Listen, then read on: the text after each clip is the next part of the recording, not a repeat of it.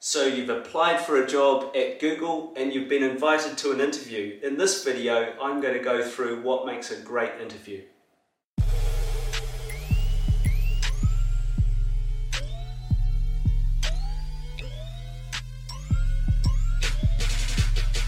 Welcome to another special edition of Coffee, Eggs and Inspiration. I'll be going through what it takes to interview well at Google.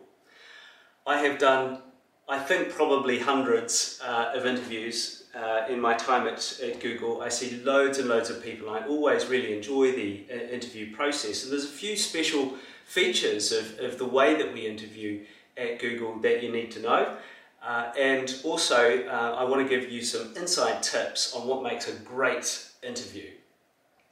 First of all, uh, we gen generally assess on four attributes um, so you'll have at least four interviews covering each of these attributes. In some cases, there may be three interviews. The first is role related knowledge. So, based on the role that you're applying for, uh, we'll ask you questions uh, about your capability in that role. It might be something that you've done uh, that might be a bit similar in a different job, or it might be a very different situation where you can talk about uh, the skills that you demonstrated in that experience which are relevant to the role that you're applying for. So role related knowledge is the first. Second, uh, second one is general cognitive ability. Basically, it's a problem solving uh, skill. Don't worry, you're not going to get any of those mad maths questions or, or case studies or anything like that. We don't tend to use those. It's more of a sort of common sense uh, talk through some scenarios. Uh, they may be hypothetical scenarios or they may be scenarios that you've uh, been through yourself where you're asked to sort of step through how you would solve a problem. It doesn't really matter if you know the subject matter uh, at all. I would tend to say, well, I don't know this, you know, this, this subject uh, well because I haven't really done it, but here's how I would think about it. Uh, so generally what the interviewer is looking for is uh, an exposure of how you think. Um, how do you approach a, a, a, topic that may be unfamiliar, maybe a little bit fuzzy uh, and ambiguous, and step through in a logical way uh, to a conclusion.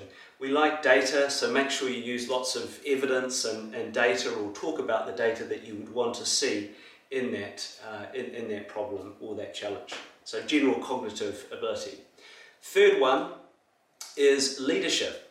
Um, we always look for leadership qualities, even if you're, you're applying for a reasonably junior role. Leadership is about demonstrating that you're able to perform as part of a team.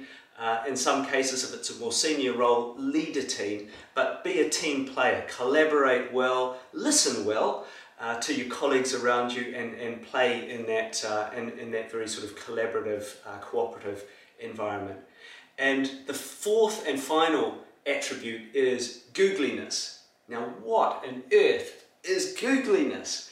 Well, it's kind of a, a, a, fuzzy, a deliberately fuzzy word, but we use it to describe kind of the, the cultural uh, elements of, uh, of Google, the values that we, that, that we enjoy. Um, some of the things that I think about when I think about googliness are uh, an openness, a curiosity, uh, an ability to uh, work as part of a team. So, is this person somebody I'd you know, I'd like to to work with?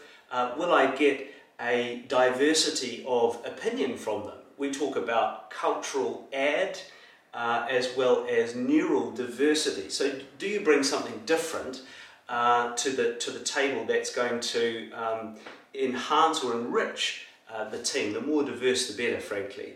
Uh, I like to hire people who are very different from, uh, from me. That's, that way I know there's going to be sort of complementariness there. Um, is there an ability to collaborate well, sometimes in difficult situations, lead without authority? So uh, be, be cool with a very flat hierarchy. Uh, and uh, be able to make your point in an authoritative sort of data data led way, not in a hierarchical way. That's not cool, right? Um, we, we care about what what's in your head and you know the ideas that you have, not necessarily the title or position uh, that you hold. So that's googliness. So it's the day of the interview. Um, the first one that you'll probably have is with one of my HR business partners. They will contact you. They'll probably have a phone call or a video call, more, more likely, with you. Uh, and they'll just go through a little bit more about your background. So it's more of a sort of discovery and exploratory uh, type interview. Uh, this could be the final interview if, if, uh, if that person decides probably you're not the right candidate for that role.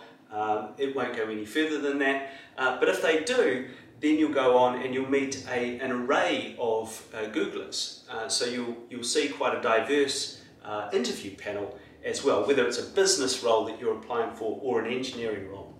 We tend to approach it the same way. Obviously, the questions in the interview are a little bit different.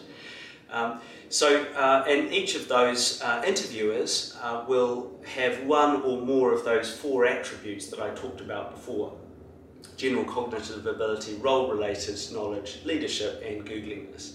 Um, so you'll probably recognize what they're talking to you about, what type of interview that is, and they may even tell you. I usually tell people I'm interviewing you for general cognitive ability, and that means problem solving. So let's get into it.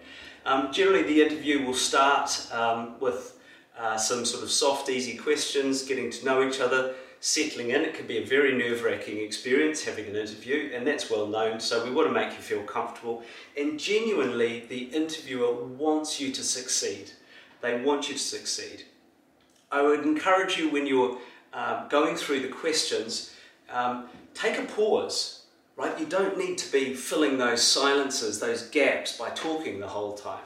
Uh, some of the best interviews that I've uh, been involved in uh, as an interviewer the person said, hmm, very good question, um, let me take a moment.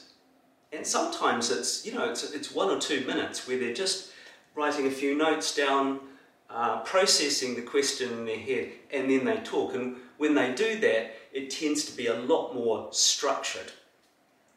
Um, lastly, my, my top tip is, um, is really show yourself who you are, not what you've done, uh, not so much the education that you've had, uh, but who you really are as a person. I really, really want to get to know the character that lies beneath the CV. So talk with pride when you get the opportunity about the stuff that you've done outside work and outside education that you're passionate about. You may be a great painter, a musician, you may be a, a keen hill climber or walker or skier. Uh, you may be a sports person of a different variety. You may work for a charity or uh, have overcome some sort of um, adversity in your life. These are really, really interesting uh, features that we really want to get to know. So lean into that stuff and give it your all. I hope that that helps and best of luck for that interview. You'll crush it.